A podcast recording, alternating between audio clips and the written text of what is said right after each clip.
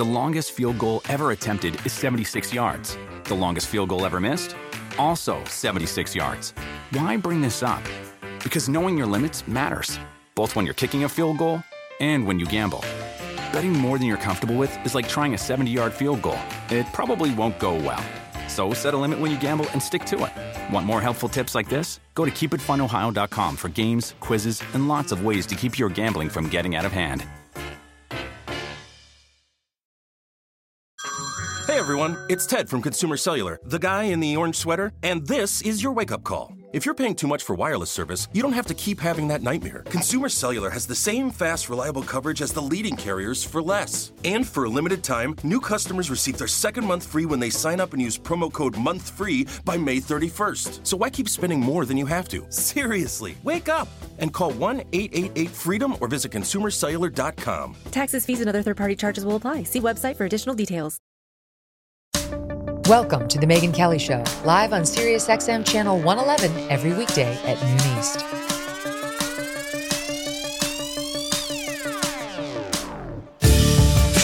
Hey everyone, I'm Megyn Kelly. Welcome to the Megyn Kelly Show. I hope you had a wonderful Thanksgiving, that you enjoyed the holiday with those you love. If you missed our American News Minute last week, that's my email to you. You can sign up if you want. It's just one a week, and we bring you up to speed up on the week's news. Uh, you can sign up at megynkelly.com. It I recounted our what we call fakesgiving we had with our family right before the real deal, and um, some absolutely hideous food experiences, courtesy of yours truly, over the years. So you'll enjoy the post, and I hope your food exchange at least went better than mine always does. always. Okay. Um, over the past three days, there's been a lot of news while we've all been enjoying, hopefully, time with our families and Black Friday shopping. The world has watched as dozens of innocent hostages have been released by Hamas in exchange for far more Palestinian prisoners, many of whom did absolutely horrific things. One side, you have totally innocent Israelis, and the other side, you have Palestinians in jail in Israel who are being released because it's a hostage situation over there in Gaza, and the Israelis can't get the innocents back unless they release people who have been justifiably accused, have either been convicted or are awaiting trials on crimes. See? This is not exactly how the media will present this exchange to you. It'll be more of a tit for tat. You know, both sides let out sadly imprisoned people. No, that's not what went on here. Keep that in mind. Among those released, the first Israeli American, little Abigail Edan. Abigail returns to Israel an orphan. Her parents were murdered by Hamas, and she had a birthday while in captivity. Yesterday, President Biden celebrated the news of her freedom. Today, she's free, and Jill and I, together with so many Americans, are praying for the fact that she is going to be all right. So, those who are now uh, wrapping Abigail in love and care and the supportive services she needs, she's been through a terrible trauma. You know, her mom was killed in front of her.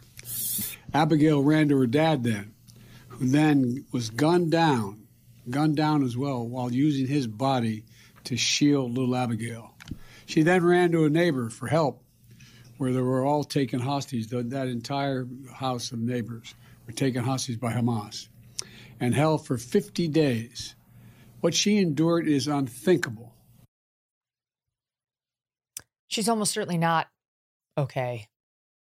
You're seeing the videos now of these little kids coming out of captivity and being held by their relatives, and you can tell they are anything but okay. One silver lining to this horrible story Abigail's older siblings, ages nine and six, survived on 10 7 by hiding in a closet. Again, all this stuff is so reminiscent of Nazi Germany and what was done to Jews then. Hiding in the closet to avoid certain death, children.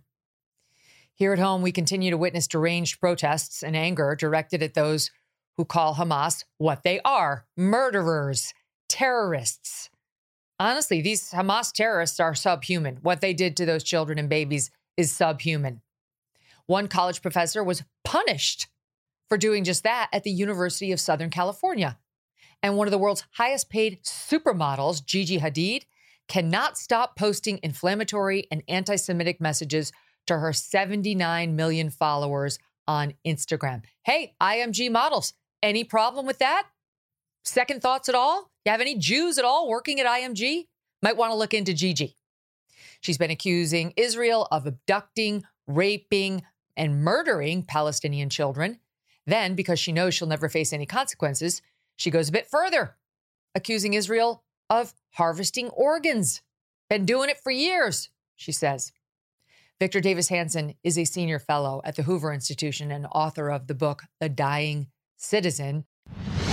Hollywood is under siege, covertly compromised by a global adversary. The same Hollywood that sold the American dream to the world is now making nightmares a reality. The American way of life is being censored by the Chinese Communist Party. Some films have scenes completely altered. Other films have lost their funding or been canceled altogether. Some actors have been banned from China for supporting human rights. Hollywood Takeover is a documentary brought to you by the Epoch Times, revealing how the CCP has infiltrated major movie studios. Join Chris Fenton, a former Hollywood executive, and Tiffany Meyer, an investigative news reporter, through their journey in exposing how the film industry gradually lost its integrity on its path to profits. Don't miss the most important documentary ever made about Hollywood. For a limited time, watch the first 10 minutes for free on hollywoodtakeover.com slash mk. That's hollywoodtakeover.com slash mk.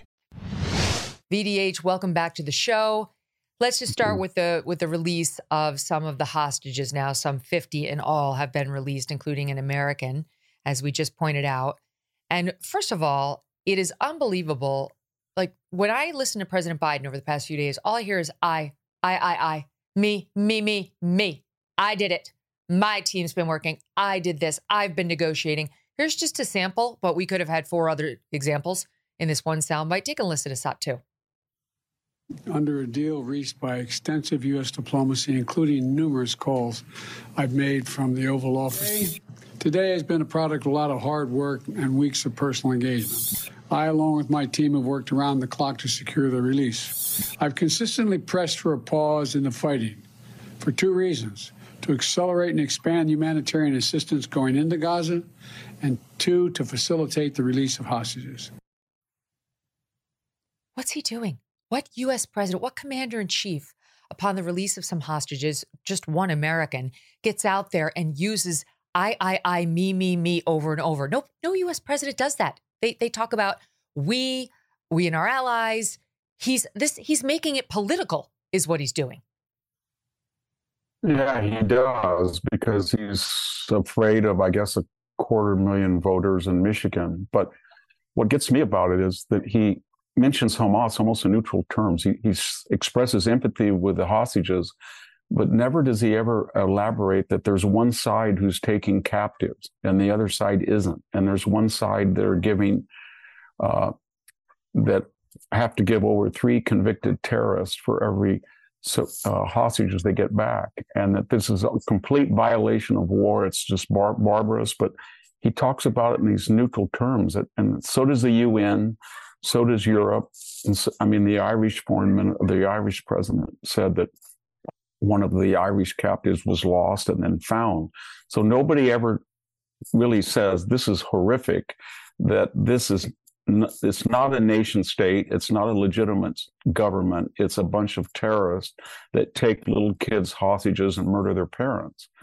And uh, that's what's lost in all of this. And then when he brags about the pauses, uh, what he should say is this is a very difficult situation where there's no good solution because the IDF will now lose more soldiers and Israel will be less secure because they're being hijacked by this terrorist group because they value life more than um, Hamas values death, I suppose. But uh, there's something wrong about the whole thing. Everybody's lost sight of who, what Hamas is doing and who they are. Right. I mean, there's, you know, these celebratory headlines, and we'll talk about the media in a second, but these celebratory headlines, all I all I can feel is horror as we get more details on the individuals who were taken hostage by Hamas. My notes on my packet that my team puts together to me are hostages so old. And then the next page reads, and so young. And I just wrote down some of the ages. Um, 85, 77, 76, 79, 78, 84. Then the youth 4, 5, 8, 2, 10, 4, 8, 9, 9, 11, 13, 3.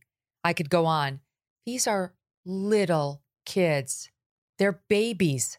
A two year old is a baby, so is a three year old. And the elderly, Victor, my, I mean, my mom, my mom is 82. My mom, like there's an 85 year old, an 84 year old. My mom uses a walker. She has real difficulty getting around. She has medications she needs to take. I think about these women in their mid 80s or late 70s to put them through this kind of horror.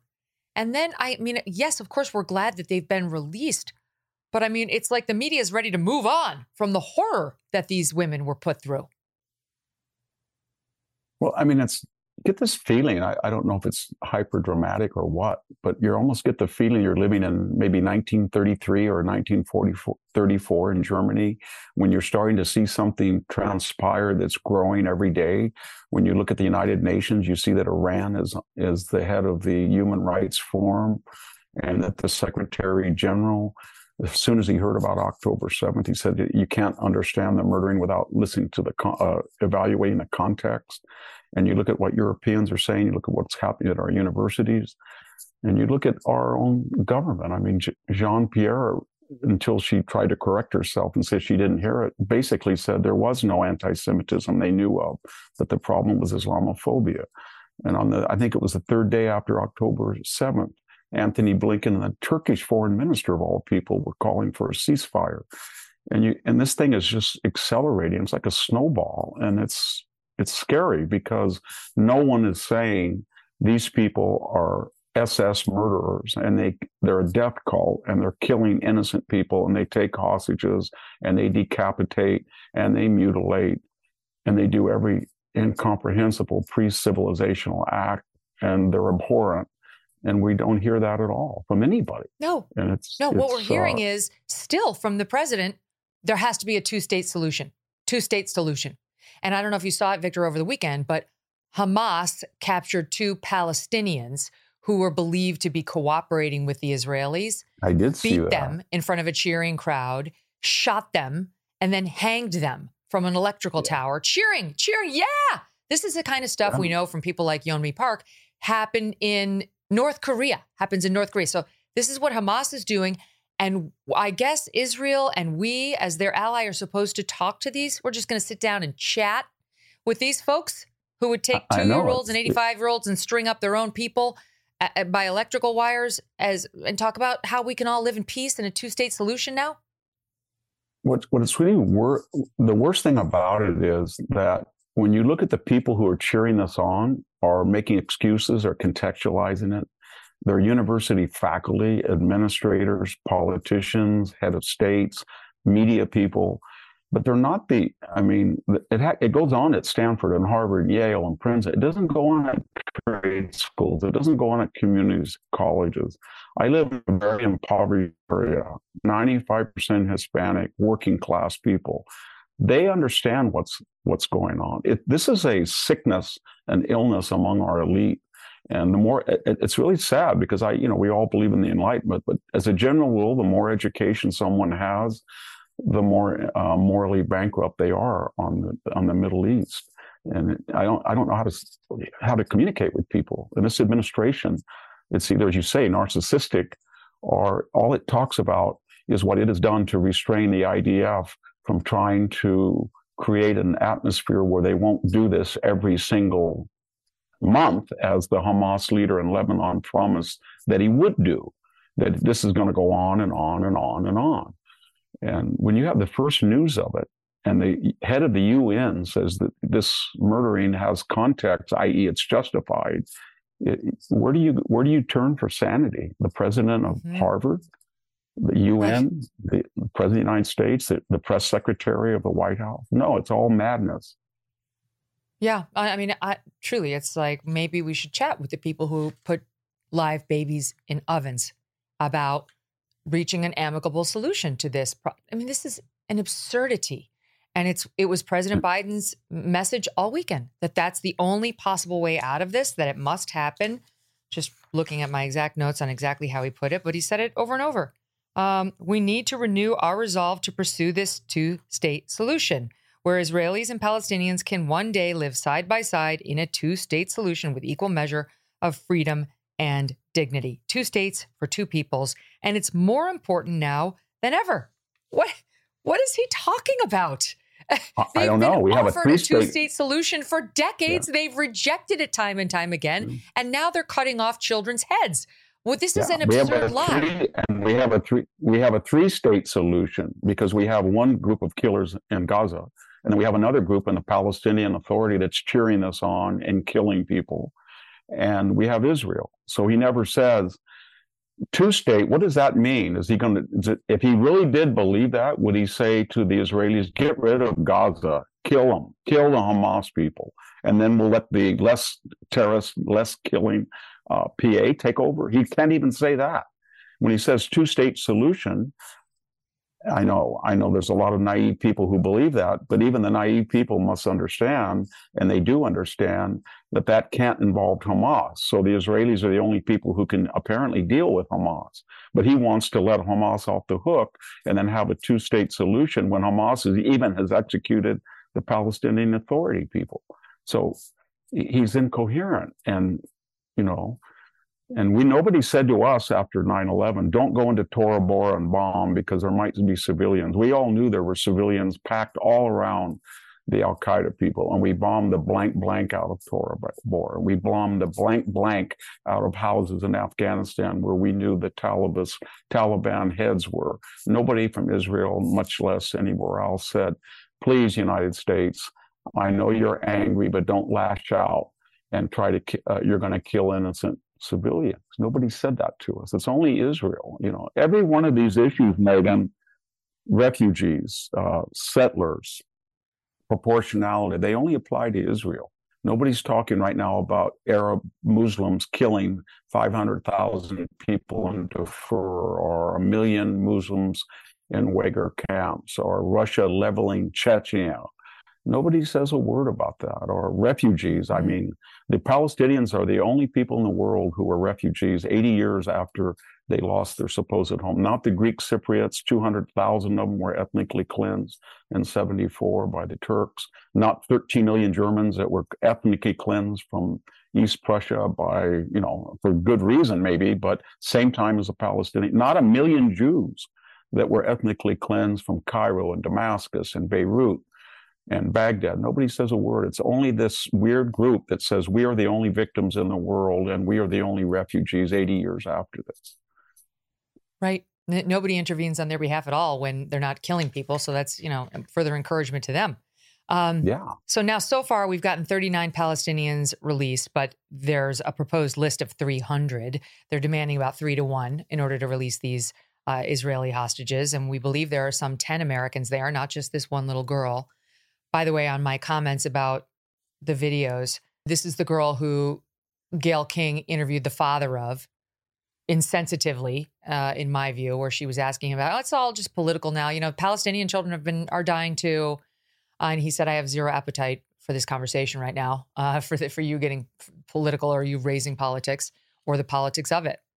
So they have video of her being reunited with her older sibling, and you can see, you can see that this girl, it's not normal. The dogs are jumping on her. It's sweet, but you can see the little girl in VO2. She's clearly traumatized, Victor. Here it is. So that this is her in the red shirt. So she gets down. The older sibling is hugging her, touching her face, pulling her close. These two sweet little dogs, they look almost like puppies, are coming over, wagging their tails. Are obviously very happy to see her. And the girl's not really moving. I mean, we're just never going to know the full trauma that was inflicted not only on girls like this, but on those who witnessed the killings that day. You know, those those who witnessed the, the murder of the parents, like what some of these kids did.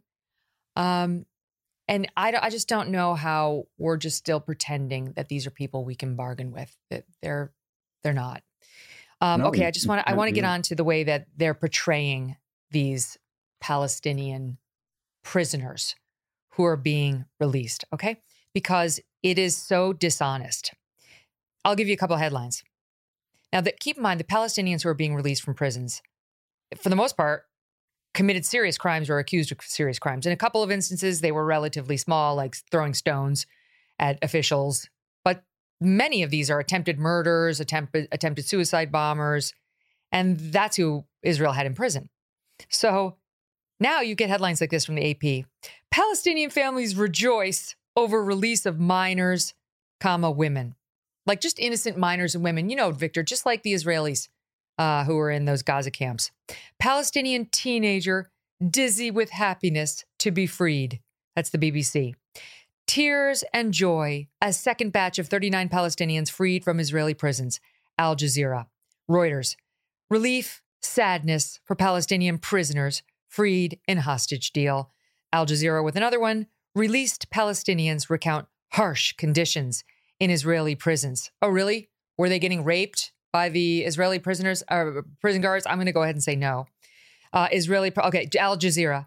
Chocolate cake loving parents await Palestinian teen Israel might free.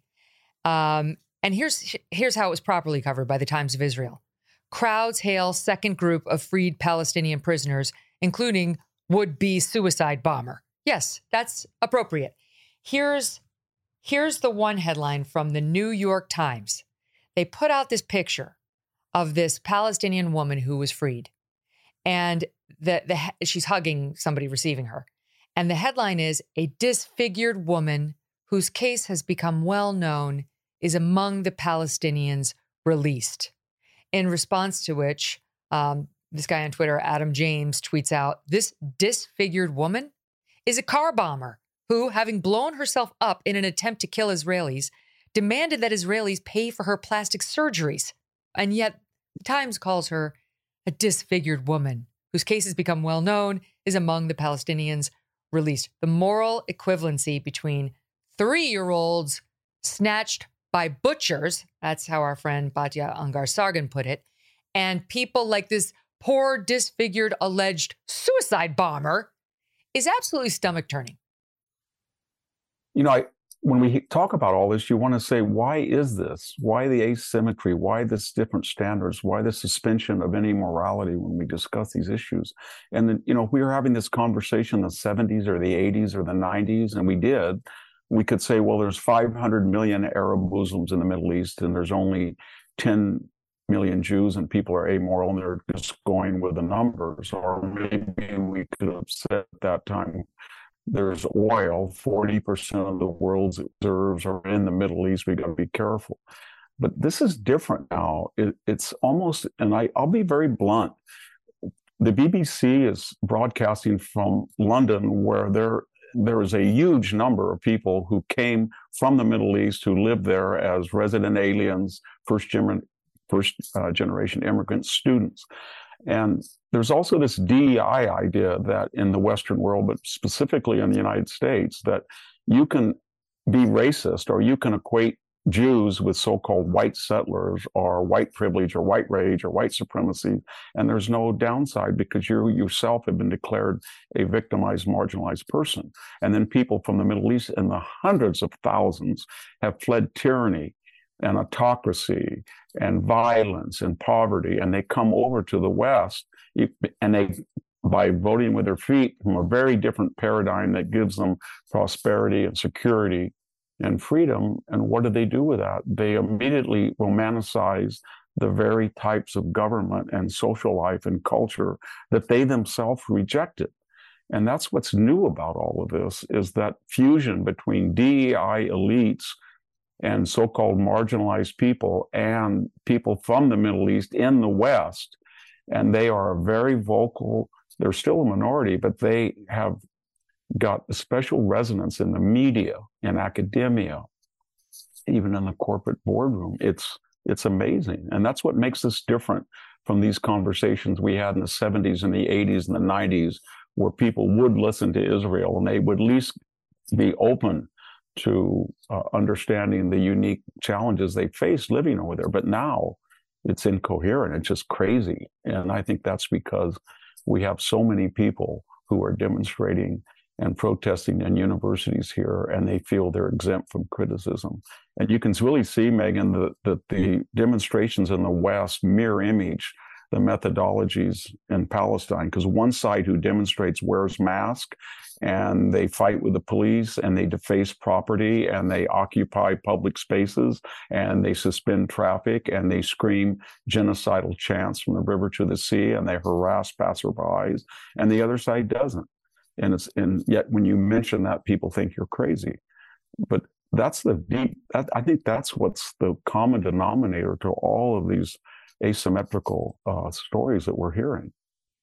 You're so right. My gosh, you're so right about everything you just said. The um, the you've got one more from Reuters, which is worth reading. Uh, the headline they posted on X: Hamas reaches releases 13 more Israeli soldiers and four foreign nationals to the Red Cross in a second exchange.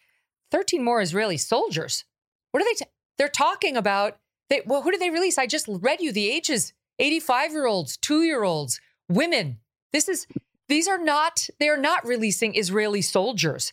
And of course, then they got pummeled, including from uh, the American Jewish Committee, tweeting, do better. These are innocent civilians who were kidnapped from their homes. Did you notice some of them were dressed in their pajamas? It's because they were in their beds when they were dragged to Gaza, tweets out Dr. Alexandria Alexandra Herzog of the American Jewish Committee. Later, they were forced to delete the post. But this is no accident. This really is just, it's no accident that the press has aligned itself. And as yeah. you point out, this weird coalition of, you know, the pro Palestinian crew, the elite university crew, and then just the the people who have signed on to wokeification and race essentialism. And I and that brings me to uh, this Hillcrest High School. This is unbelievable. So this Hillcrest High School is in, hold on, it's video 11, and it's in Queens, uh, New York, where these students basically took over. They were very angry. They caused a mob scene because their teacher, one of them, had showed had shown up at a pro-Israel rally with a with a sign that read "I stand with Israel." So she went to one of these peaceful protests they've blurred her face for her own protection now. So she showed up. It just says, I stand with Israel. That's what it says. She posted it on her Facebook. Well, the students lost their mind. They lost their ever loving minds. They made a group chat, decided to, quote, expose her, to talk about it, and then to talk, and then they talked about starting a riot from the New York Post. And riot they did. Look at this video from their school. It was hundreds of kids rampaging through the halls for nearly two hours. Look, they tore the sink out of the bathroom facility, ripped down tiles off the walls, chanted, jumped, shouted, waved Palestinian flags and banners. These kids don't know shit about, sorry, Victor, about Palestine. They know nothing. They know nothing about Palestine. And uh, they were freeing, yelling, Free Palestine, screaming, This teacher needs to go. They want her fired. Uh, they, the NYPD got wind of the plans just in time to get to the school. They rushed the teacher into an office and locked the doors. So once again, you have another Jewish, I think she's Jewish, at least Jewish supporter, having to hide behind closed and locked doors so that the angry mob of pro Palestinian protesters doesn't get to her.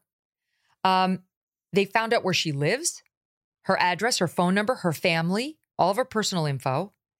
And then the videos were posted to TikTok because that's what these young people do.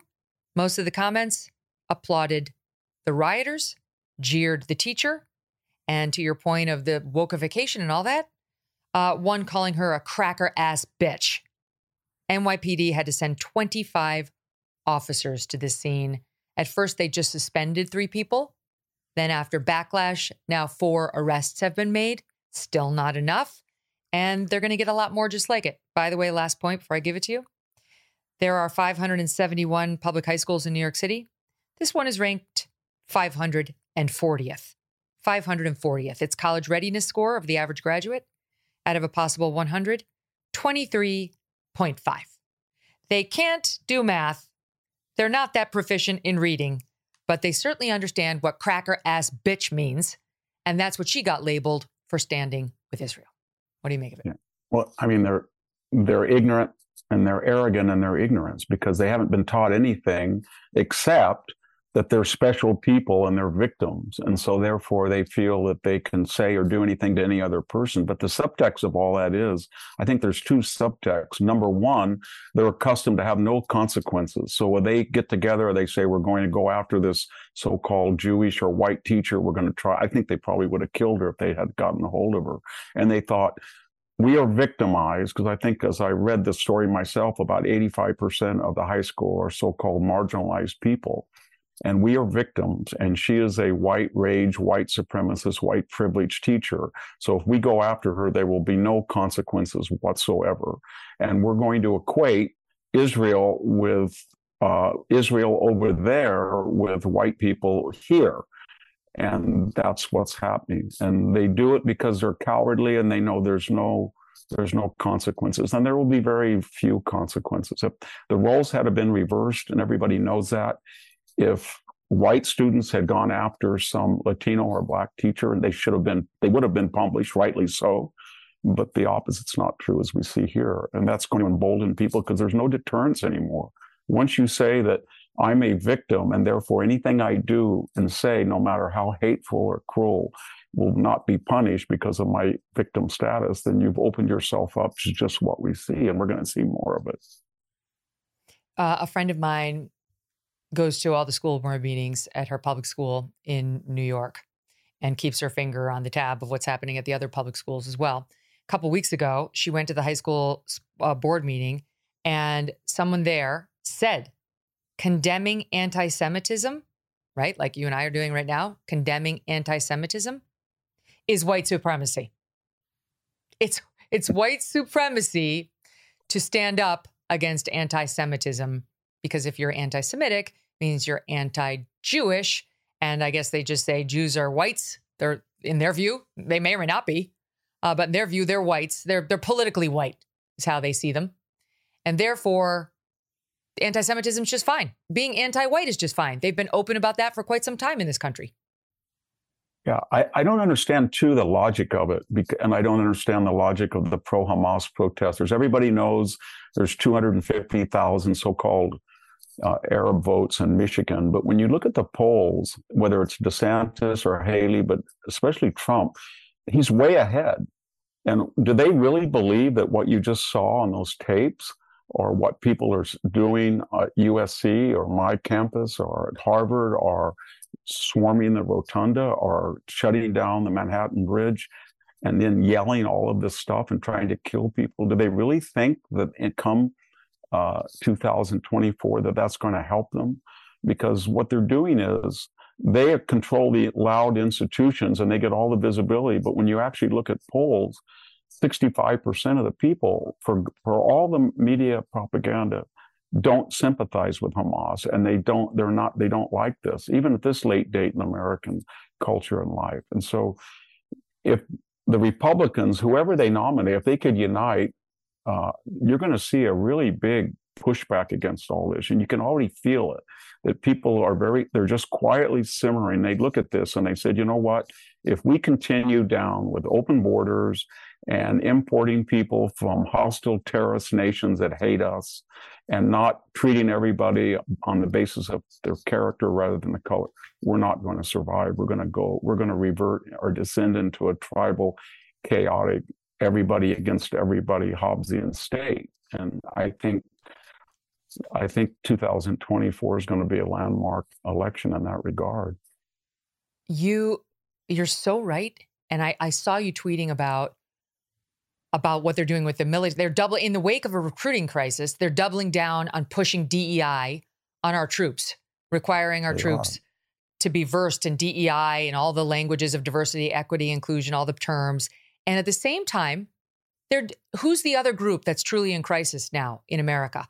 You know, we're short on our recruits for the military and we're spreading them all over the world, potentially. Um, and secondly, we have an open border. So they're flooding across the border and we can't handle the number of uh, illegal migrants who are coming in. So the Border Patrol, what do they get? They get a memo from the Department of Homeland Security at the same time when people are seriously considering impeaching uh, Mayorkas the head of DHS for this open border. What do they do? DHS orders border agents to use preferred pronouns for illegal immigrants. This is unbelievable. This is per guidance obtained by the Heritage Foundation's Oversight Project. DHS guidance titled Guide to Facilitating Effective Communication with Individuals Who Identify as LGBTQ tells CBP agents to avoid using certain terms. Do not use he, him, or she, her pronouns until you have more information about or provided by the individual. Don't use words like Mr., Mrs., Sir, or ma'am. They discourage any pronoun use until you have more info about the individual. Quote, if an incorrect pronoun is used and then corrected by the individual, meaning the illegal, acknowledge the oversight and use the correct pronoun. These Border Patrol agents are getting attacked. These people are coming into the country. Some of them are rapists, some of them are criminals, some of them are carrying drugs. And we have to tell the CPB agents to worry about she, her pronouns and making amends if they happen to call somebody by the wrong gender. You know, that's besides the insanity, that's a typical bureaucratic response when they can't deal with a felony, they focus and fixate on the misdemeanor. Or this isn't even a misdemeanor. It reminds me of Michael Bloomberg when they couldn't get the snow off the streets of, of New York. He was talking about supersized Coca Cola because and they all do that and that is they're completely impotent when they have these existential challenges because they don't have they feel the remedy is worse than the disease. They don't want to be considered illiberal so they won't touch it. But then they have to to have some token that they're they're doing something to justify their mostly worthless existence in the case in the case of Mayorkas. So they they do some i don't know what it is a virtue signal performance art little token. And we're all supposed to say wow uh, they may have led 8 million people in the country, and we don't have any idea who, who they are. We know some of them are very bad people, but at least they got their pronouns right. And that's something. And that's how they, that's how that strange mind. And in the case of the military, you know, it, it's very funny. After driving out the one, I mean, when Mark Milley and Lloyd Austin got in front of the Congress and said white supremacy, white rage, white privilege, and then they had all of this DEI and then they got everybody out of the military who had legitimate concerns about the vaccinations and said that natural immunity, even though they'd had COVID, it wouldn't be enough. So now they're sending out 8,500 letters for people to come back. Come back. We're sorry we kicked you out. And the, the subtext is that the one, since they talk about demographics, and I don't think I care about demographics, but they do, when you look at the actual number of people who died in Afghanistan and Iraq, it's uh, 75% were white males. And they drove them all out, even though they're only, you know, 35% of the population. They died at double their demographics. And yet when you insulted them, insulted them, insulted them, and then you kicked others out because of the vaccination, suddenly you're 20, 30,000 people short in the military, but more specifically, you're short of the people who volunteer to go to combat units. And then you now have to write these little Weasley letters. Well, we're sorry about the vaccinations. Can you please come back? And well, that's uh, one thing. I uh mean, Joe Biden's poll numbers, they fell after the disastrous withdrawal from Afghanistan, which let's not forget included the death of 13 service members because it was so abominably affected. And they've never recovered. If you look back at the polling no, trends for Joe Biden and his approval, and they, these Democrats scratching their heads, they don't understand why he's getting beaten so badly by Trump, not to mention the others running for the Republican nomination. It, it all starts there. And then they wonder why people don't want to sign up for the military. Oh, you, it also starts embarrassed interna- the country. International, internationally, Megyn, we've never recovered because Vladimir Putin took a long look at that in August of 2021. And that's one of the reasons on February 24th, he thought he could go in without consequences. And to be frank, when we did that and Iran looked at that and we were offering, I guess, 1.2 billion per hostage, or the hot, the Gazans thought, wow, this Biden administration, they had a Chinese balloon go over the United States with impunity. They were humiliated in Afghanistan. Uh, they were taken surprise by Ukraine. They're not going to do anything to us. We can, and Iran can give us all the weapons we want. They won't touch Iran, and that we lost deterrence globally, and it's it's really going to hurt us. It's just the well, beginning. You, you, it's not the end. You point out, I mean, right now, most of these candidates, most politicians will admit that China is our biggest concern, the biggest threat. And what happened last week, we didn't get to this before the Thanksgiving break, but what happened last week when it was all these business executives gathered out in San Francisco. This was the when Gavin Newsom cleaned up San Francisco at the drop of a hat for the Chinese president but not for his own constituents, not for the people who actually live in San Francisco. And what happened at that meeting? All of these highbrow American chief executives gave the guy now committing a genocide against the Chinese Uyghurs, the Muslims, committing a genocide against Muslims, a standing ovation. A standing ovation. Are the pro Palestinian workers within their organizations going to try to take them down because of what they cheered on? This man who's committing genocide against Muslims? No, it's just Palestine. Why? Because that's Israel. But this spectacle, which we never got to, which just, I can't believe my eyes. American business leaders giving a standing O to the Chinese president. Watch it. Yeah.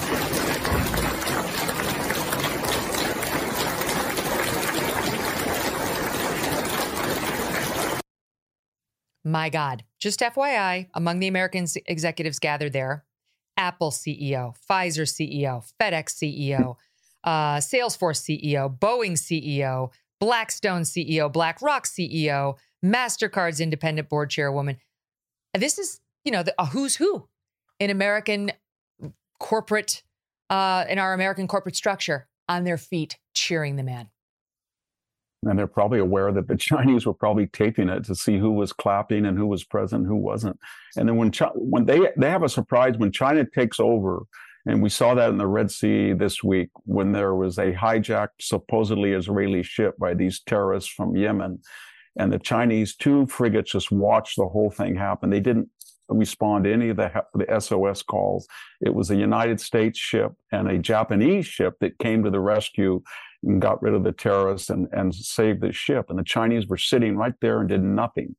And, and that's what's going to happen if these executives uh, are want to really empower China because they're spending now more than we are. And of course, the service on our national debt, the interest payments are more than our defense budget for the first time in history. But there's going to be a rude awakening when the Chinese start to replace us as the global enforcer of free trade and free communications and stuff, free free transit. And their own, their own corporate culture won't survive under a Chinese hegemon. It just won't. They're short sighted, you know. And it's really unbelievable. I mean, it's like imagine imagine us doing that with the Russians during the Cold War. they know full well what mm-hmm. China's doing with its spying on us and its own human rights violations within China.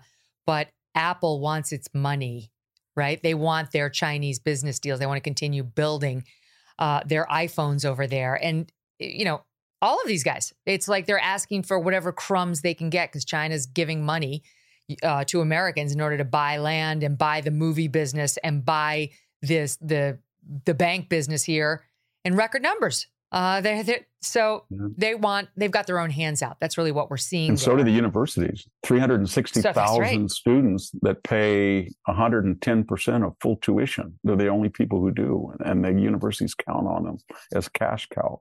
And they give a blind eye to what the, the Communist Party does when it surveils its own students. And some of them, maybe 1%, which would be about 3,000 plus, are engaged in active espionage against the United States government. But we don't do anything because of the money, and that's that's a good point. It's the money. It's amazing. I, you know, Mark Cuban came on the show when we first launched. I gave him a hard time for the NBA's and his team's relationship with China, taking money from China from somebody committing human rights violations when they're out there protesting BLM, BLM, America sucks, we're racist, say absolutely nothing about China. Look at all those CEOs. He was far from alone. Look at all those CEOs cheering the man behind it. Get a moral compass get a moral compass that doesn't point true north on the dollar sign or the yen. Uh, people. Okay, so stand by. We're going to squeeze in a quick break and we'll come back with the one and only VDH who stays with us. The living room is where you make life's most beautiful memories. But your sofa shouldn't be the one remembering them. The new life resistant, high performance furniture collection from Ashley is designed to withstand all the spills, slip ups, and muddy paws that come with the best parts of life. Ashley high performance sofas and recliners are soft, on trend, and easy to clean. Shop the high performance furniture in store or online at Ashley.com. Ashley, for the love of home. So, Victor, out at University of Southern California, not too far away from where you are in California, um, you've got a USC professor who, Professor John Strauss, who is Jewish, and early in November had an interaction with pro-Palestinian students. He walked by them and said, "People are ignorant," and then added, "Hamas are murderers. That's all they are. Everyone should be killed." And I hope they all are. That's what he said in full. Um, and yet, a shortened, he says, doctored clip of him was put out and it cuts out all context about Hamas. Take a listen to the SOT that they released on him, this group, trying to make him sound like he wanted students and everyone else dead. SOT 11. Should be killed, and I hope they all are. Look at the On video, thank you. So that's what they had him do. But the full SOT is all about Hamas saying Hamas are murderers. That's all they are. Everyone should be killed. I hope they all are. Long story short, he was misrepresented. And now what's happened to him is he's getting punished. He's got to teach only from home. The students who misrepresented him and doctored the tape and put it out and caused his, rep- his reputation to be damaged, no, no problem. Um, they've put him on paid administrative leave. He has to teach his classes online and he's admitting he's very unhappy about this. The uh, Academic Freedom Alliance has called on the university to immediately reinstate him. But there are two petitions. One has 11,000 signatures saying, please reinstate him. One has 7,000 signatures saying, fire this guy, fire this. The state, you, it will come as no surprise to you, of American universities today.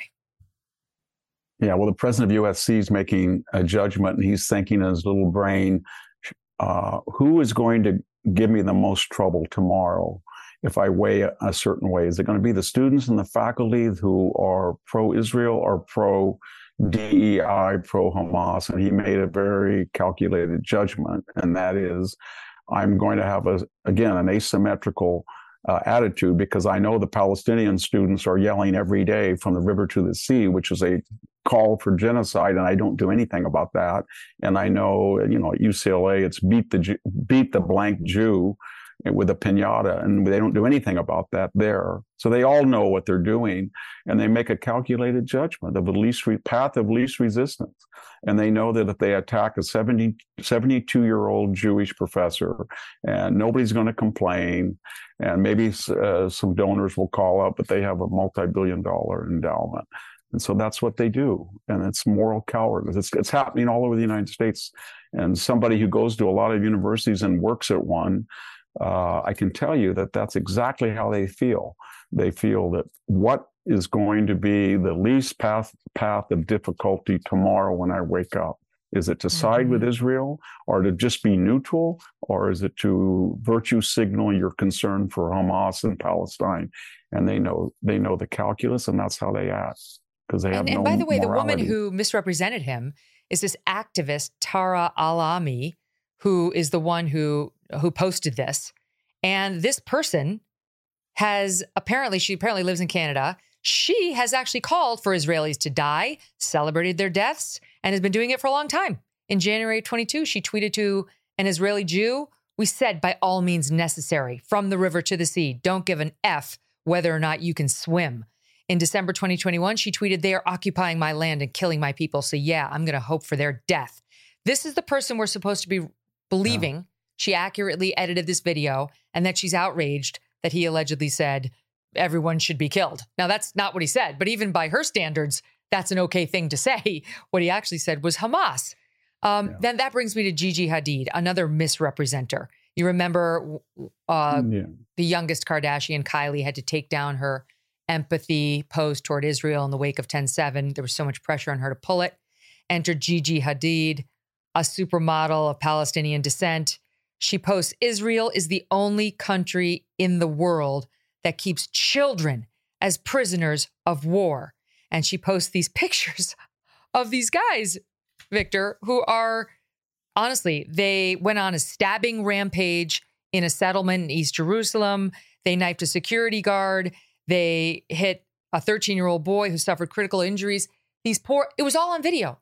But she wants us to condemn Israel. Then she accused them of body harvesting, including present day, of innocent Palestinians. I mean, there's nothing you can say to get you fired from IMG, the, the modeling company, or from Hollywood, apparently, right now, if you are bankable and you actually make people money with your face. Yeah, and she knows that as someone whose family comes from the Middle East, she should read the Hamas charter and what they uh, set out as the parameters for female behavior and what the role of women is. It's to get married, stay home, and produce more jihadists for the cause. And they understand about the dress code and what women's rights are in the Middle East. It's so it's so frustrating to see all of these people who say that they're championing all of these Middle East agendas and yet they always do it from Western liberality and security and freedom and prosperity. And they never once, just once, just one time say, you know what? I do recognize that I'm in a special place and that my family or I voted with my feet to reject uh, my Middle Eastern connections and to adopt Western connections because of what they gave me. There's no gratitude. They always interpret our magnanimity as weakness to be exploited, never to be reciprocated with kindness. It, it's really disturbing. Yeah. It reminds me of 1930s Germany again. It says nobody's Yeah, speaking but- out, and every every day it gets worse and worse and They worse. They won't pay attention. Victor, got to run. Great to see you. Thanks for being here. We'll be right back with Kelly's Court. Whether you're a morning person or a bedtime procrastinator, everyone deserves a mattress that works for their style. And you'll find the best mattress for you at Ashley. The new Tempur-Adapt collection at Ashley brings you one of a kind body conforming technology, making every sleep tailored to be your best. The collection also features cool to the touch covers and motion absorption to help minimize sleep disruptions from partners, pets, or kids. Shop the all new Tempur-Adapt collection at Ashley in store or online at ashley.com. Ashley, for the love of home. Hey everyone, it's Ted from Consumer Cellular, the guy in the orange sweater, and this is your wake up call. If you're paying too much for wireless service, you don't have to keep having that nightmare. Consumer Cellular has the same fast, reliable coverage as the leading carriers for less. And for a limited time, new customers receive their second month free when they sign up and use promo code MONTHFREE by May 31st. So why keep spending more than you have to? Seriously, wake up and call 1 888 freedom or visit consumercellular.com. Taxes, fees, and other third party charges will apply. See website for additional details.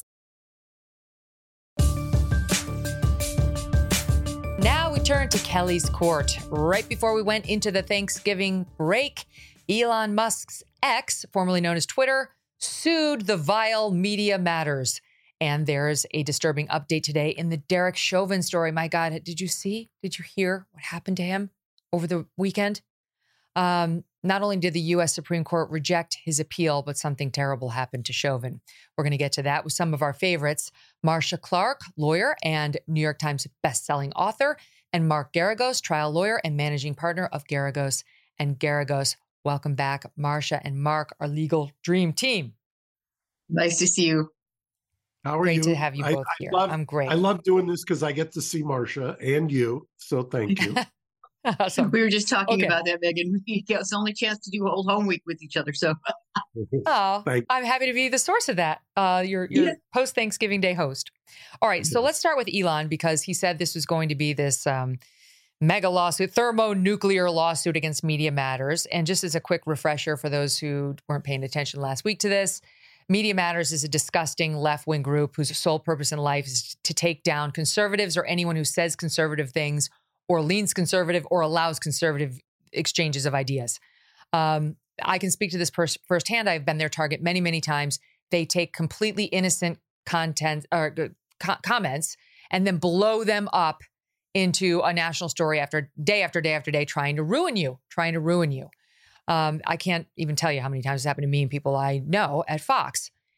So now their target is Elon Musk. And in particular, they're saying that on Twitter, they found blue chip advertisers' ads right next to uh, vile anti Semitic content. They wrote, quote, X has been placing ads for Apple, Bravo, which is owned by NBC Universal, IBM, Oracle, and Xfinity, which is Comcast, next to content that touts Hitler and his Nazi party. They reported that IBM subsequently released a statement saying it has suspended all advertising on X while we investigate this entirely unacceptable situation. So this is Media Matters telling you X is placing ads for these big, big blue chip companies next to content touting Hitler and Nazis. Um, Elon Musk sues, saying this was an intentional attempt to take down my business. You would not have seen such ads next to such content unless you did what Media Matters did, which he says involved them creating a false account, then going on and intentionally liking anti Semitic content, anti Semitic content, Hitler, Hitler, Hitler, Nazi, Nazi, Nazi, and following the brands Apple, IBM, Infinity, and so on. And then their ads pop up next to your content. They don't, the ads, it's an algorithm. They're not reading in, in particular what they're next to. They're recognizing that you like their businesses, you follow their businesses, and then they populate your site. And while Elon Musk and, and X do a very good job overall of cracking down on truly vile anti Semitic speech, they're not perfect. You know, they gave the numbers in the lawsuit of just like, I don't know, it was tens of millions of posts, maybe hundreds of millions. And this small, small number get through, and Media Matters blows it up to make it seem like it's everywhere, and Apple's supporting it. These are the three elements or three claims they brought, guys. Tortious interference with contract, the contract being between X and its advertisers, saying Media Matters tortiously, unlawfully interfered with that contract. Business disparagement, which is basically defaming a corporation. And intentional interference with prospective economic advantage, which requires an economic relationship between X and the advertisers, the defendant's knowledge of it, and intentional acts on the part of the defendant to disrupt that relationship, and then indeed actual disruption and economic harm to the plaintiff, meaning X. So, Marcia, how do we like these claims in this lawsuit by Elon? He's entitled to make them. Um, can't say I'm a big fan of Media Matters myself, though. um, I'm not. I'm just not a fan of cancel culture in general, and I don't like the idea of people setting others up because they don't like their political views or their sociological views, depending on what whatever we're looking at, what uh, issue is at hand. That said, um, they're making the reports that they are. If they're false, and if they are in fact jerry rigging it, as you've indicated, that is the claim by Elon Musk, then the lawsuit will expose that, um, and it would be unfair.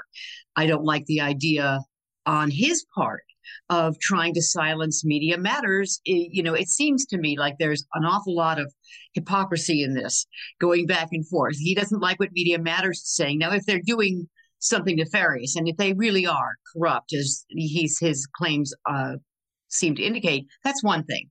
And he is going to expose it with a lawsuit. He's entitled to do that. And let's find out what the truth is here. Good idea. That said, Elon Musk himself has said things that indicate he has a certain tendency to uh, lean on the anti Semitic side. And so there is a little bit of uh, fire where the smoke exists to indicate that he might want to put his thumb on the scale in favor of certain kinds of thinking, certain kinds of hate groups. Um, that indicates perhaps he did do what Media Matters is saying. I don't know. I don't know what the truth is, but they have a he has a right to sue and they have a right to fight back. But whether or not I really, I, I to say, I have to defend.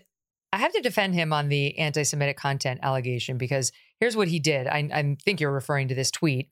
He sparked mm-hmm. outrage. This is according to The Hill when he responded to a user on the platform who claimed, quote, Jewish communities have been pushing the exact kind of dialectical hatred against whites that they claim to want people to stop using against them. And it went on. And he responded with, You have said the actual truth. And people were like, Oh my God, what is he saying? Like, this is clearly an anti Semitic trope that he's responding to.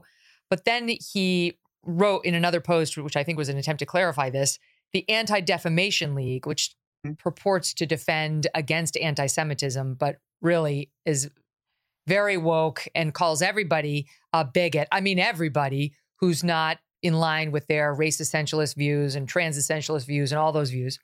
Uh, he said that the Anti Defamation League unjustly attacks the majority of the West, despite the majority of the West supporting the Jewish people in Israel. So that's what he was trying to say. It, he's a billionaire. He's a little off sometimes socially. And I will give him the benefit of the doubt on this because I don't see other posts. I don't see like a long history of Elon, you know, flirting with this kind of content. I, and this is what he says he was trying to raise in the ADL. I mean, there's not a week goes by where they're not calling Tucker Carlson a racist and a bigot and an anti-Semite. Like, I mean, and any conservative, you could, I'm sure they called me names. I don't know.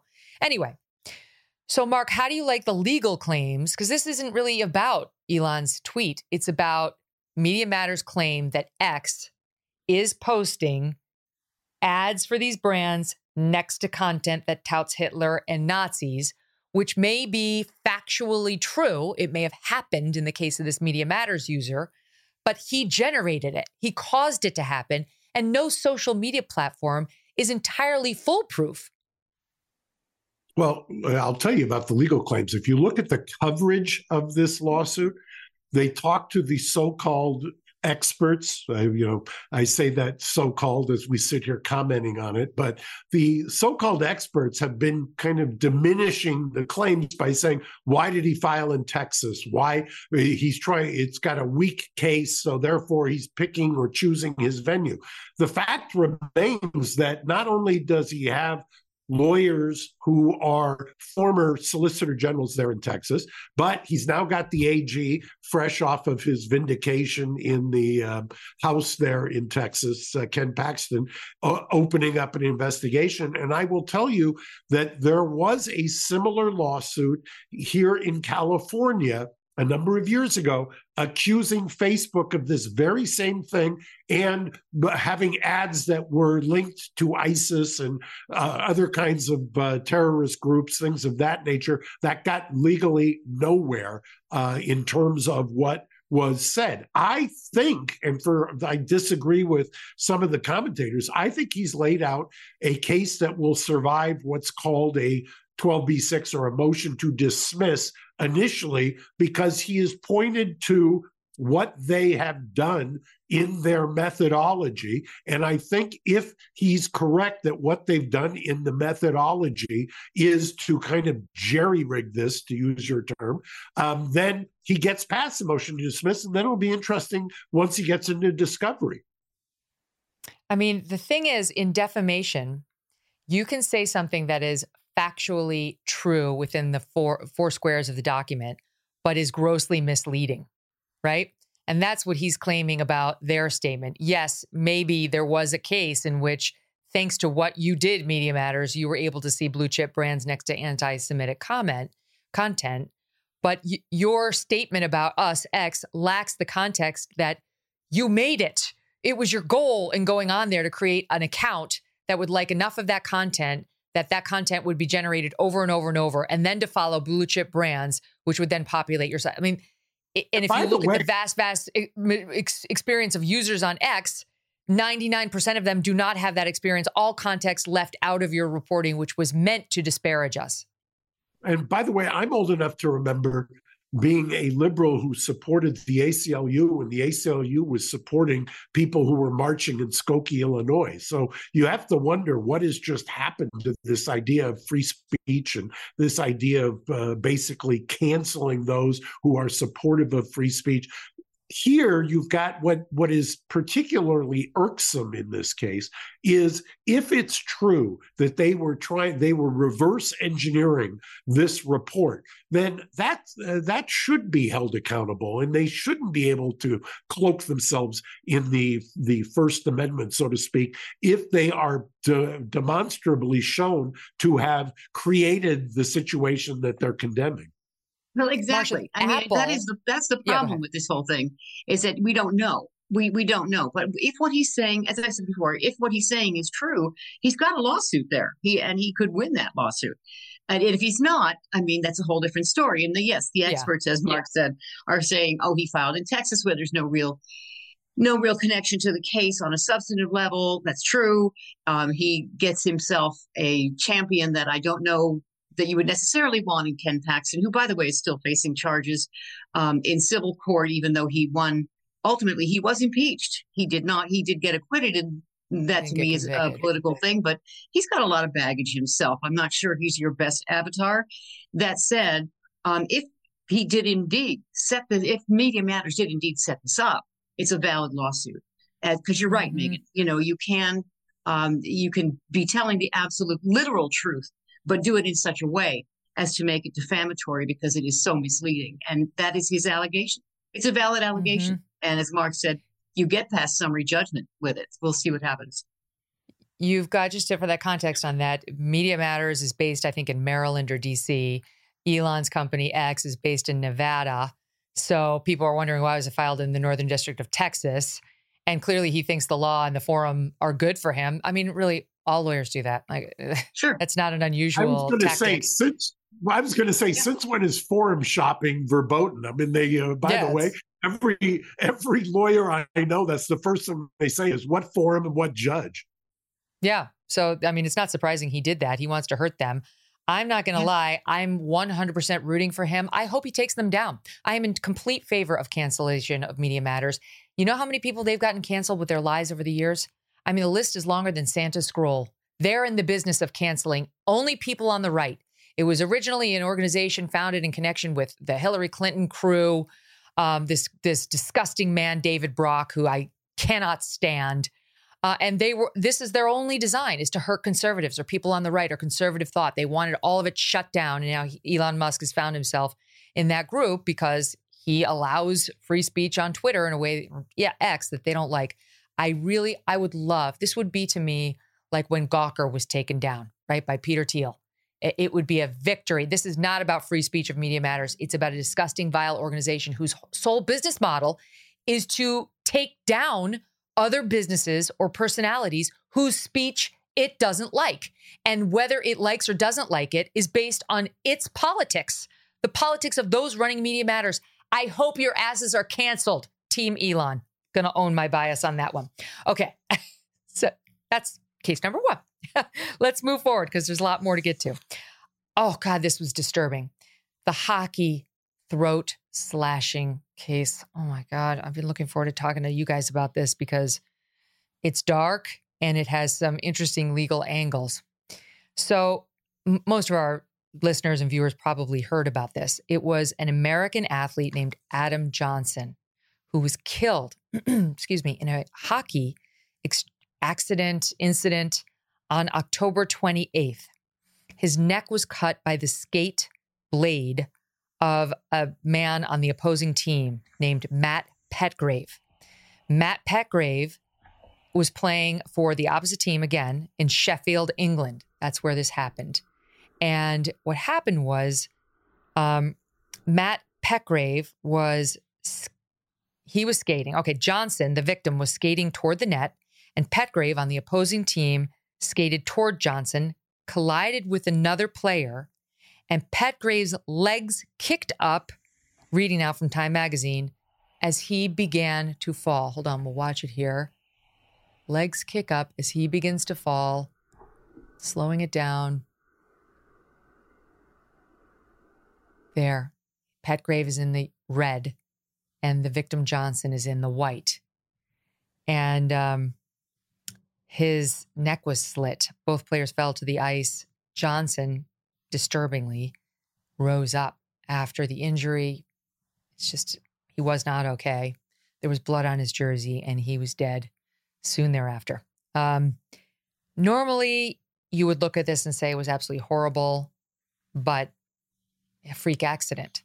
We had this happen in Connecticut just last year, you guys, you know, at high schools nearby, where one player did this to another completely accidentally, and there was absolutely no allegation otherwise by anybody. Everybody saw that it was a total accident.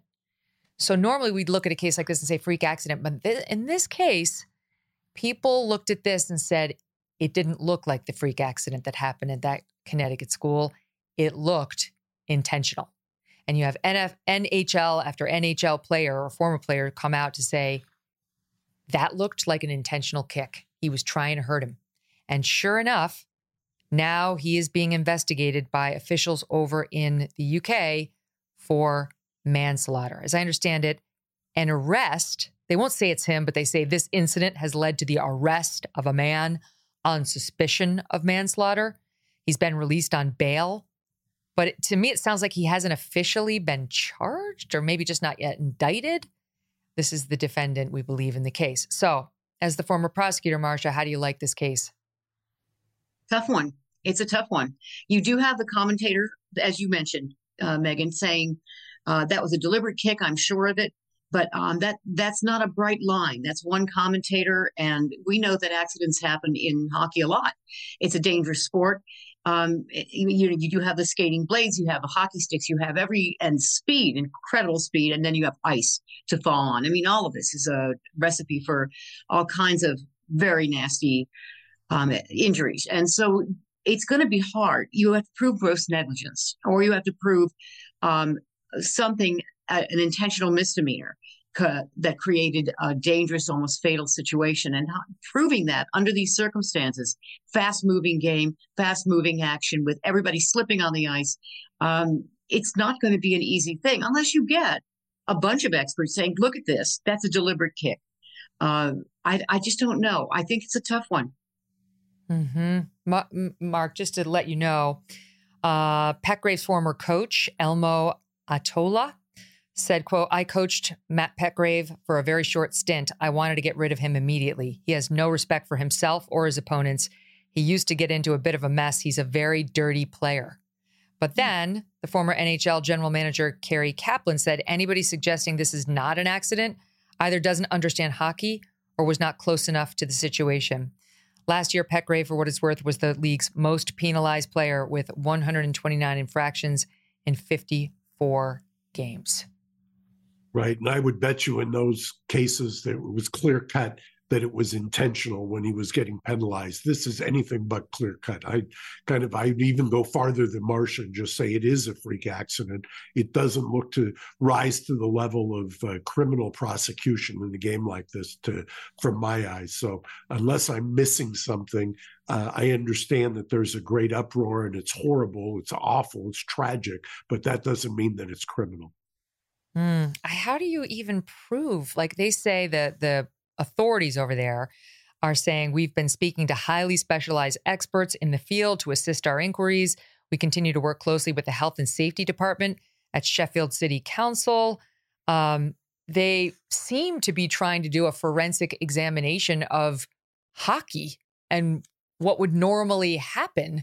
I mean, is that even possible for police to figure that out, think, Mark?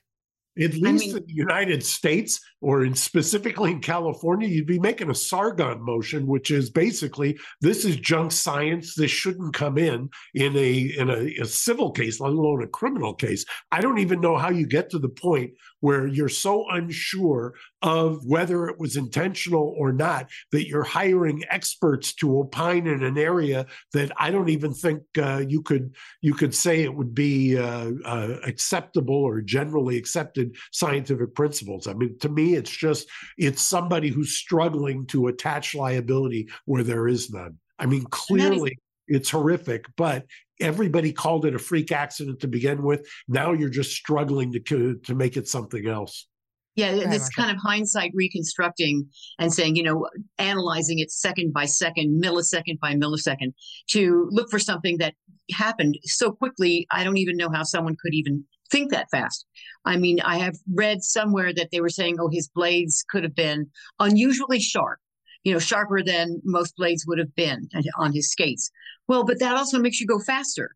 So how can you say that that's an intentional act that's creating a dangerous condition or a knowingly dangerous condition? It seems to me like it's a lot of Monday morning quarterbacking, looking for something, as we say, picking pepper out of fly stuff uh, to look mm-hmm. for you know something to build a case on. And i, I don't see I, I think mark is right about the scientific viability of any testing they're going to do. How on earth are you going to have a scientific test that can reconstruct something like this that happened within two seconds and say that you have something that's reliable enough to even put before a jury? So i, I think that the uh, the likelihood of this going forward as a criminal case seems very slim very dim to me. Mm. it is the uk so uh, every country has its own standards but i think uh, I know in California, this probably would not get filed. There was just such outrage over there. And I think, you know, there may be just a, a need or feeling like we have to respond to the outrage that people are feeling with an investigation. But I mean, he's been arrested, so it's it's more than just an investigation from from the way it sounds. I mean, it would be one thing if they found some motive, you know, like these two had a beef, there'd been a threat right before the game. You know, now you're getting closer. But I agree with you too. So far, even if it was intentional, I don't know whether it was or it wasn't. I, I, you have to have proof of that. You have to have some proof yeah. that it, it, there was a decision made that amounted to criminal recklessness. And I just don't know. I will say now they're making the neck guards mandatory, at least at the high school level. Now I know because in our in our school they it's big for hockey too, and that seems like a good idea. I mean, why wouldn't you? Hockey, great is, idea. Why wouldn't you do yeah. that? Right. Yeah. Why wouldn't you? Yeah. and like, so, I mean, yeah. it's just, it's very rare. You know, this one happened in 2022 here. It had, the last time it happened, I think it was 10 years before that. And the time before that was 10 years before that. Very, very rare. But I mean, if I, if my kids played hockey, I would absolutely want this on this kind of protection. All right. So let's move on. New York State is doing something that is, I don't know. It's, I bet Mark doesn't like it as the defense or defense lawyer here, but I've never seen anybody do this before, where the statute of limitations has run on all these sexual assault claims, but then they open it. Now, I understood when they did that for kids who are the victims of pedophiles. Like you're a kid, you may not remember it until you get older, you have flashbacks, you get therapy. Even that was criticized, but that one at least made some sense to me. This is like you were an adult, you didn't do anything about it at the time. Uh, the statute of limitations ran, the door's back open. Walk right through it. And boy, are they ever. Megyn, if I told you how much time I've spent in the last week up until Thursday, so that people understand the statute was set to expire, it was not renewed Thursday at midnight.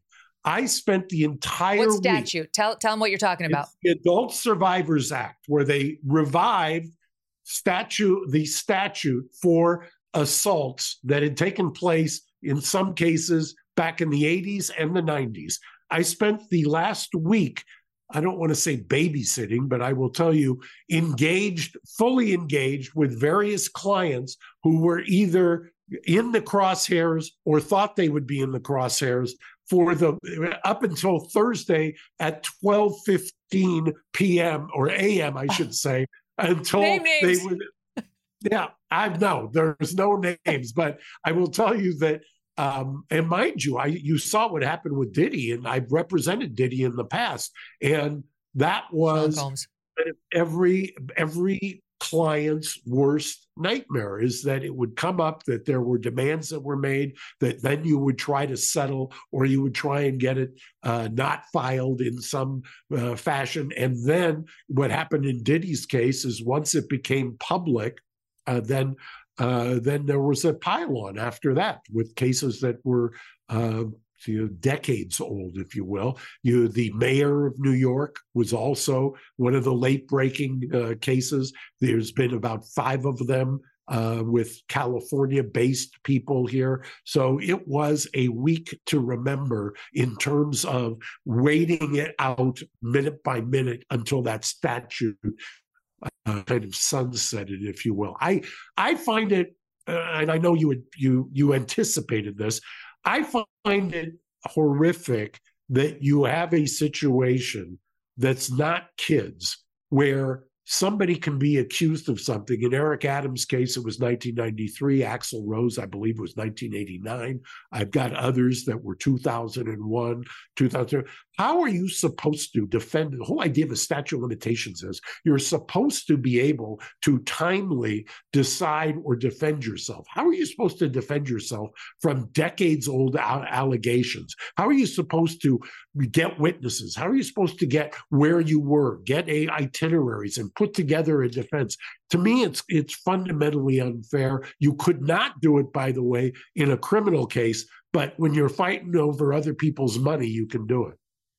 I have to agree. Um, I think like we saw this done to Brett Kavanaugh, and it was like, how the hell did he know exactly where he? was? I mean, amazingly, he had that date book that actually did give him some waves of defending himself himself against Christine Blasey Ford. But there is a reason we have the statute of limitations. It, the defendants are entitled to due process. To if you ask me what I was doing 30 years ago, I have no idea. I I don't keep date books. I would have zero way of defending myself against any accusations of bad conduct, Marcia. So I do, as much as I feel for these women and their allegations, the due process standard should not allow this past. You know, we set these statutes Marcia of limitations comments, ask, for a reason. Can I ask Marcia yeah, a question? because this Yeah. is what got in my craw last week, Marcia. I'd love to know your response. I uh, I understand it. If a woman has been wronged and she's uh, she's between a rock and a hard place, and and and she feels like this has been horrific, and and the, this gives her a new opportunity. My problem with this is why the gold rush in the couple of days before the statute expires. You mean to tell me out of all of the days of the year, the 365 days of the year, it just so happens that on day 360 that all of a sudden all of this horrific emotional distress comes to a head just as the statute's about to expire. I hate to be cynical, but that that was kind of my reaction. I must have said that 500 times in the last week.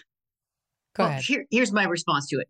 I feel badly for the women. I have, you know, I mean, former prosecutor, I, I do feel that way. I feel like I want them to have their day in court. It's not going to be the same as a criminal case. And the, you, the points you raise about the statute of limitations and the ability to defend cases that are that old, uh, how do I reconstruct where I've been, what I've done, who I was with, what might have happened in, in some instances, um, so old that it would be very difficult to dredge up a memory if you're the man, but the woman is much more likely to remember this and be traumatized by it and suffer for years uh, as a result of it. In fact, uh, you guys just pulled up the story of Julia Ormond, who just uh, filed, and she's one of the late filers that Mark remembered, but um, she's somebody who suffered a, a real attack, a real attack, forcible oral copulation by Weinstein and is now uh, suing her her agents, the Weinstein, Miramax, and I believe Disney,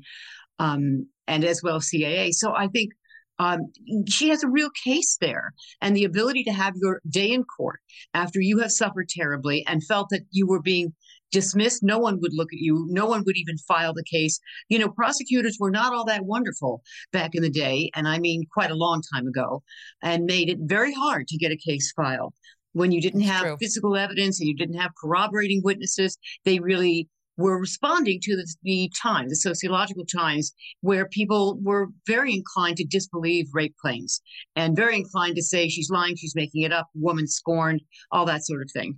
And so it, it was very hard for quite some time to get a case filed, and then very hard for quite some time to get a jury to convict. And we're finally at a place where I think we're starting to understand that women don't necessarily react in the way you expect and they don't necessarily want to tell a lot of you know it's still the most underreported crime. So i want to see these women get their day in court. If they can't make the case they can't make the case. But we're not talking about criminal sanctions here either you know and that's why your the concerns about the statute of limitations and the ability to defend are fair concerns for sure. And you know it's going to be uh, a, par- a problem in proving the case from the prosecution side of it, plaintiff's side of it, that they say, you know, this came forward. Why were where have you been? Why didn't you report it sooner? And Well, why did you wait, Julia as Mark Ormond says, one- to the last minute, to the very Julia literally Ormond last one- minute? in particular may raise those questions because Harvey Weinstein's been out there as a pariah criminally Yeah. since 2017. I mean, that's Yeah. really we the, the Roger Ailes thing happened in 16 at Fox, but nothing happened for another year. And in 17, when the New York Times bro- broke the Harvey Weinstein story, that's when everything Mhm. exploded with the New Yorker Yeah. and Ronan Farrow, although all of it. Um, Yeah. So, So look, all, all of this is going to come out. I mean, you know, the women are going to be up against it once again to defend their inability to file earlier and to wait as long as they did. That's going to, you know, be brought out. The men are going to have the problem that they do with proving where they were and what they were thinking or who they were with. All of that's going to shake out eventually. But having them, letting them have their day in court, I am not opposed to this. I think that, damn it, finally we're getting to the place where we're taking women seriously. Uh, I'm for it. So let me let me walk you through, or the public through, our, our audience, some of these allegations that Julia Ormond has levied because they're interesting. She she was a huge star. You know, she was in Legends of the Fall with Brad Pitt. She was in um, what was the movie? She was great. Not Selena, Serena. What was it? You guys remember? I'm going to look Sabrina. Sabrina, Sabrina. That was a great one. Anyway, her, her star was on the rise. And this is what she alleges. She says that, okay, her career was at a high point in the mid 90s. This is from a Rolling Stone article when the alleged assault occurred by Harvey Weinstein. She had enjoyed success uh, on TV, in films. I guess she's British. She said she first met Weinstein in 94 to, dis- to discuss uh, some potential projects, and he acted appropriately. They remained in touch. He often sent her scripts, etc. Around 1995, as her profile continued to grow with movies such as Sabrina, there it is, and First Knight, she started working with uh, Brian Lord and Kevin Huvane at CAA. Now, Kevin Huvane was my agent too.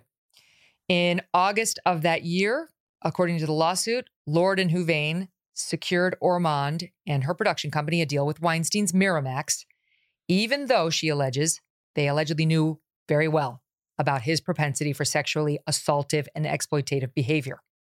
It's relevant because she's suing CAA too.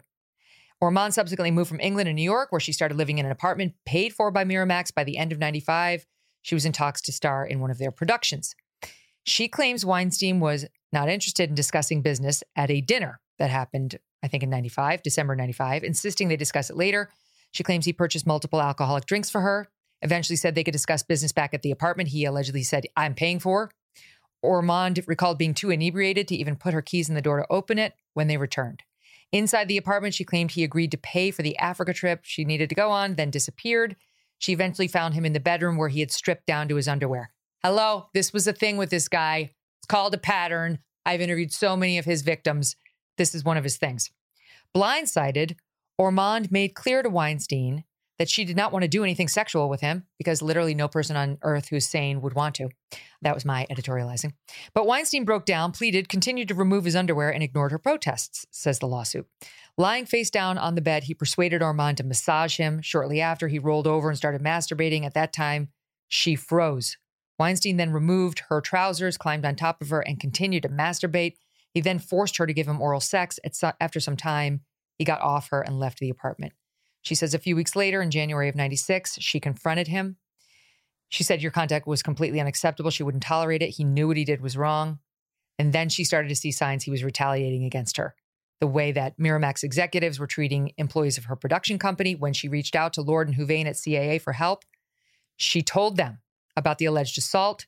She claims neither expressed any surprise nor any empathy, that they focused on the assault from his perspective, asking whether he might have believed she had consented, suggested that it was his perception of the event, not her actual lack of consent, that legally mattered. Again, these are her allegations. They deny it. Lord and Huvane and CAA. And Weinstein also Furthermore, the suit says Lord and Huvane of CAA told Ormond if she took her allegation to the cops, she may not be believed. She risked further angering Weinstein and cautioned her against telling others lest she be sued by him for libel. They said you could get a lawyer and seek a settlement, but you should not expect more than $100,000, the going rate for being sexually assaulted by Harvey Weinstein, her allegation. She didn't pursue any action and said Weinstein continued to retaliate against her. And she said both Weinstein and CAA then ruined her career. That's what she's alleging that they they basically decided she was damaged goods, and that's why we didn't see or hear more from and of Julia um, since. I mean, she's gotten roles for sure, but she's saying for a good decade plus they stymied her, and if so, that would be illegal. Again, they all deny it. CAA says it's hired Paul Weiss, same law firm that looked into the Roger Ailes allegations, and that they didn't find any there there. Now they they confess though they hired Paul Weiss to defend them, not not to do an independent, objective investigation. So surprise, surprise, their lawyers on their payroll exonerated them when when charged with defending the company. Um, it's dark, it's disturbing, and I have to say, it's my opinion, Marcia. I believe every word of it, every word. I believe, but I don't know that it goes anywhere. What do you think? Well, I, that's the question, you know, and a, and a good one because yeah I, I believe it too. And there's a reason why we believe it. We've heard this is cookie cutter. You know this behavior the pattern on everyone's part that you've just described so well um, is exactly what happens. Whether they're movie stars or just regular people um, they're told they're not going to be believed. They're dissuaded in so many ways, and everybody takes them. Oh, well, it was just you misinterpreting him, and you put yourself there, and then victim blaming and all the rest of it. And then, of course, as an actress, your your career gets killed. And she did drop out of sight. This was a rising star who was looking like she was going to go all the way. She was phenomenal, and I was a big fan. And and yes, I'm I'm sure it did destroy her in so many ways. Um, and they have the power to do it. What happens in a lawsuit, what happens in court can be a different story. And that's why I was acknowledging the problems with defending this a lawsuit for the defense side is going to be brought out. How am I supposed to defend myself now? That is going to get some sympathy from the jurors. The inability for some of the victims to remember all of the details, to explain themselves, to explain why they took so long to come forward. Some, like Julia Ormond, will have some very good reasons for it in terms of just her career and all of the people piling on to tell her, stop it, don't do it, don't do it. Um, and that's going to be pretty compelling. At the end of the day, though, I don't know how this shakes out. You have to be willing to step up, step forward and take your shot and just say, I'm glad to be able to tell my story. At least I'm not being muffled. At least I'm not being um, gagged anymore. And that's an important thing, I think, for all of these you know, women. In his case, though, Mark, she's got she's got a decent shot. It's like if he's if he takes the stand, as you know, in New York, they're letting quote prior bad acts come in against you. That's one of the reasons he got convicted in the first place. They're letting prior allegations of bad behavior come in to show pattern, especially in a case like this. This is our, our pal Arthur Aidala has been representing Weinstein. He represented him in the New York trial, trying to say this is bullshit. You shouldn't allow those prior claims to come in. But you definitely can allow prior convictions of sexual assault and rape to come in. He's got a bunch of those now too. So it's going to be tough with this beautiful actress whose name everybody knows up against this troll, Harvey Weinstein, who's literally now in prison, for him to be like, I didn't do it.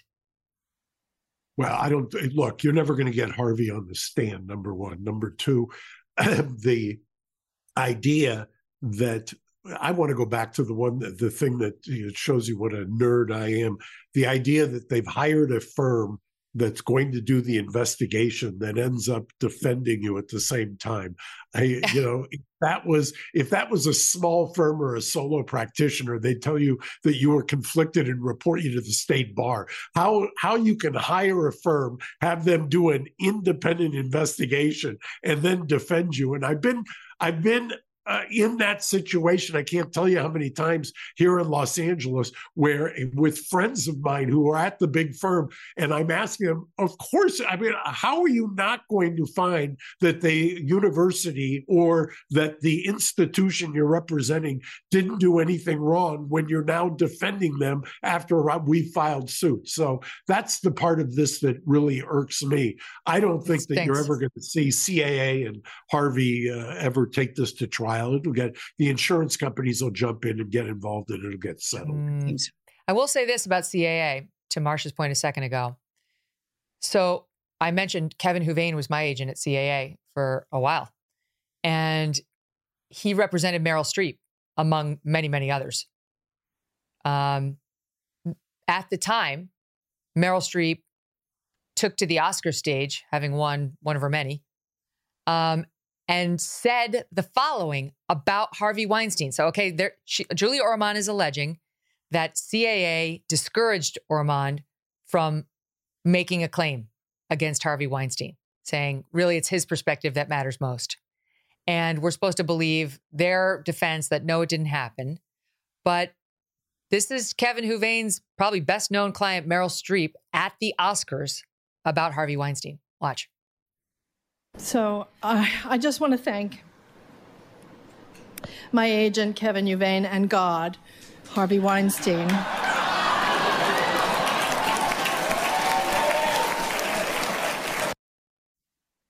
This is what she was up against, Marcia. This is what yeah. Julia Ar- Ormond is going to be able to tell the jury she was up against. They were all thick as thieves, and one actress who had starred in a couple of m- movies didn't count well, so didn't count. There was no way she was going to be heard. She was going to be drummed out, as you know, she probably was in many ways, uh, given what she could have been. So, I mean, it, you're talking about a, a, career loss. You're talking about a life in, in so many ways ruined. I really do hope that she has found a way past it, and I hope this lawsuit helps her to do that, as I hope it does for all of these women. And but you're right. Look at how look at the debt that was stacked against her. I mean, that's enormous, enormous. I don't know how anyone comes out and says, "No, listen to me." No one would listen to her. So no, they would turn off her no mic. power. None. She had no power, and she was up against quote God. Uh, before we take a break, others who have been sued on the, these last minute filings. Eric Adams sued for an alleged sexual assault. He says he literally doesn't even know this woman. He's he's never met her in his life. Um, Axl Rose accused by a woman of being raped by him back at a hotel room. She's got details, but 30 years ago.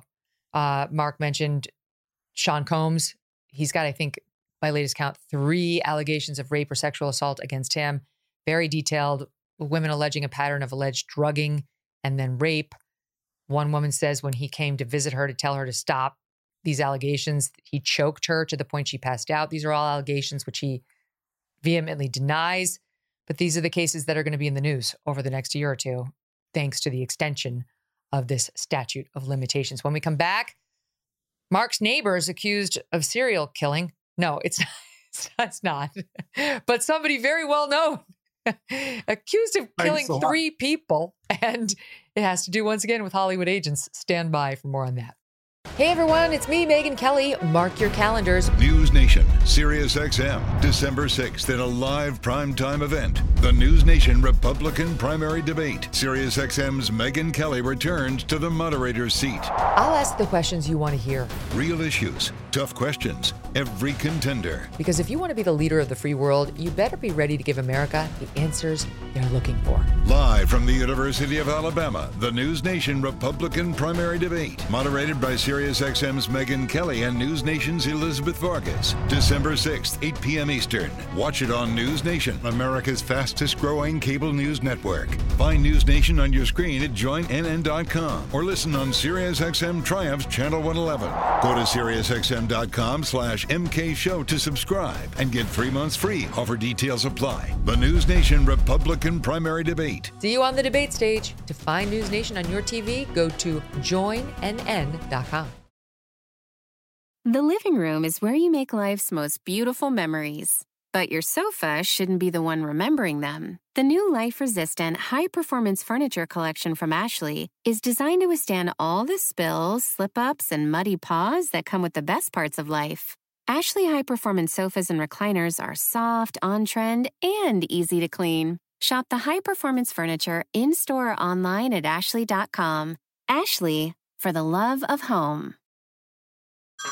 Hey everyone, it's Ted from Consumer Cellular, the guy in the orange sweater, and this is your wake up call. If you're paying too much for wireless service, you don't have to keep having that nightmare. Consumer Cellular has the same fast, reliable coverage as the leading carriers for less. And for a limited time, new customers receive their second month free when they sign up and use promo code MONTHFREE by May 31st. So why keep spending more than you have to? Seriously, wake up and call 1 888 freedom or visit consumercellular.com. Taxes, fees, and other third party charges will apply. See website for additional details. Derek Chauvin stabbed in prison, and it looks like it was pretty severe. Um, they say he's stable, but they had to use life saving efforts. EMS was requested. He was transported to a local hospital. Very annoying that the Minnesota Attorney General Keith Ellison, who prosecuted him, was notified about the attack, but Derek Chauvin's family was not. And this at the same time, the US Supreme Court declined to hear his appeal. So he's been sentenced. He's going to have to serve out his, what, 23 year old, three, three year sentence. And yet he's a walking target.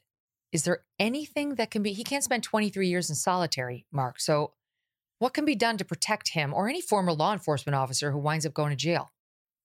I, you know, I'm actually, I know this is morbid and somewhat cynical. I'm surprised he's lasted as long as he has, frankly. Oh. Uh, he's a, you know, other than child molesters, police officers, especially somebody as notorious as this do not have a long shelf life in prison. I had thought maybe because it was the federal system, it would be different. And I think his calculation was one of the, the machinations they went through in terms of getting sentenced federally was so that he could serve his time federally or in a federal facility, thinking or the expectation that would be safer. Obviously, it didn't pan out. They're not a bunch of nice guys there either. Marcia, is there anything that can be done for former law enforcement? You know, love him, hate him, think he was wrongly convicted or not. Derek Chauvin deserves not to be killed while in prison. And yet, I'm sure he is target number one. We profiled the fall of Minneapolis, uh, the latest documentary, offering a lot more to this story than people may know. Uh, I'd hate to think that that documentary had anything to do with what happened, because in it, for the first time, he gives an interview and he says he thinks this whole thing was a sham. What can be done? It is an ongoing problem. This is not a new issue um, that they always face. When a police officer gets uh, imprisoned, they're in incredible danger, incredible danger, and from everyone. And th- you're right; they can't spend their whole lives in solitary, and so you you do want to put extra detail on them. You do want to have them in a location that is the most likely to be safe for them. But there's no such thing as perfection, and as you can see, uh, you can take every precaution and still wind up in a situation like this because they're imperiled from all sides. All right. Lastly, real quick, Sam Haskell, Hollywood royalty. I'm I'm told um, has a son, right?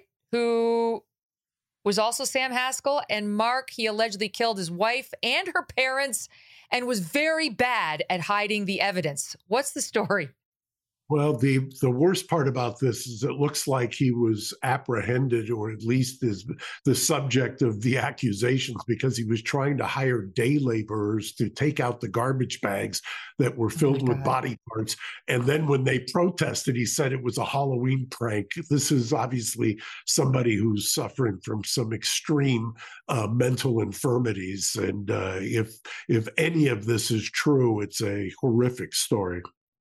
I mean, really I is, laugh because, because, of the, the what a bungler he is, but the but this is truly horrific. This is as, as dark as it gets, Marcia. Yeah, it is, and the workers were the ones that called nine one one. Uh, it does sound to me like there's mental disturbance here as well. It's just so bizarre. Yeah, beyond. Mm. Well, we'll see whether he tries to rely on that because he's arrested and in a lot of trouble. And those three workers are going to testify against him. He tried to say they were they were carrying out uh, something else, and then they they thought the bags did not they were not hard enough to be the other thing he said they were, and they they smelled a rat. And to their credit, they did something about it. Thank you both so much, um, and I'll see you all tomorrow. Thanks for listening to the Megyn Kelly Show. No BS, no agenda, and no fear.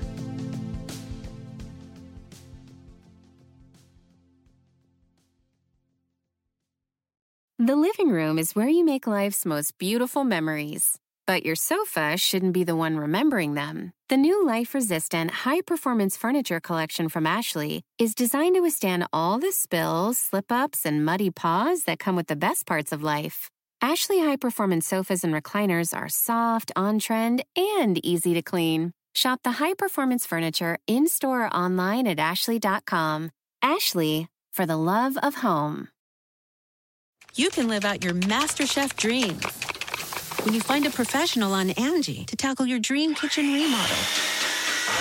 Connect with skilled professionals to get all your home projects done well. Visit Angie.com. You can do this when you Angie that.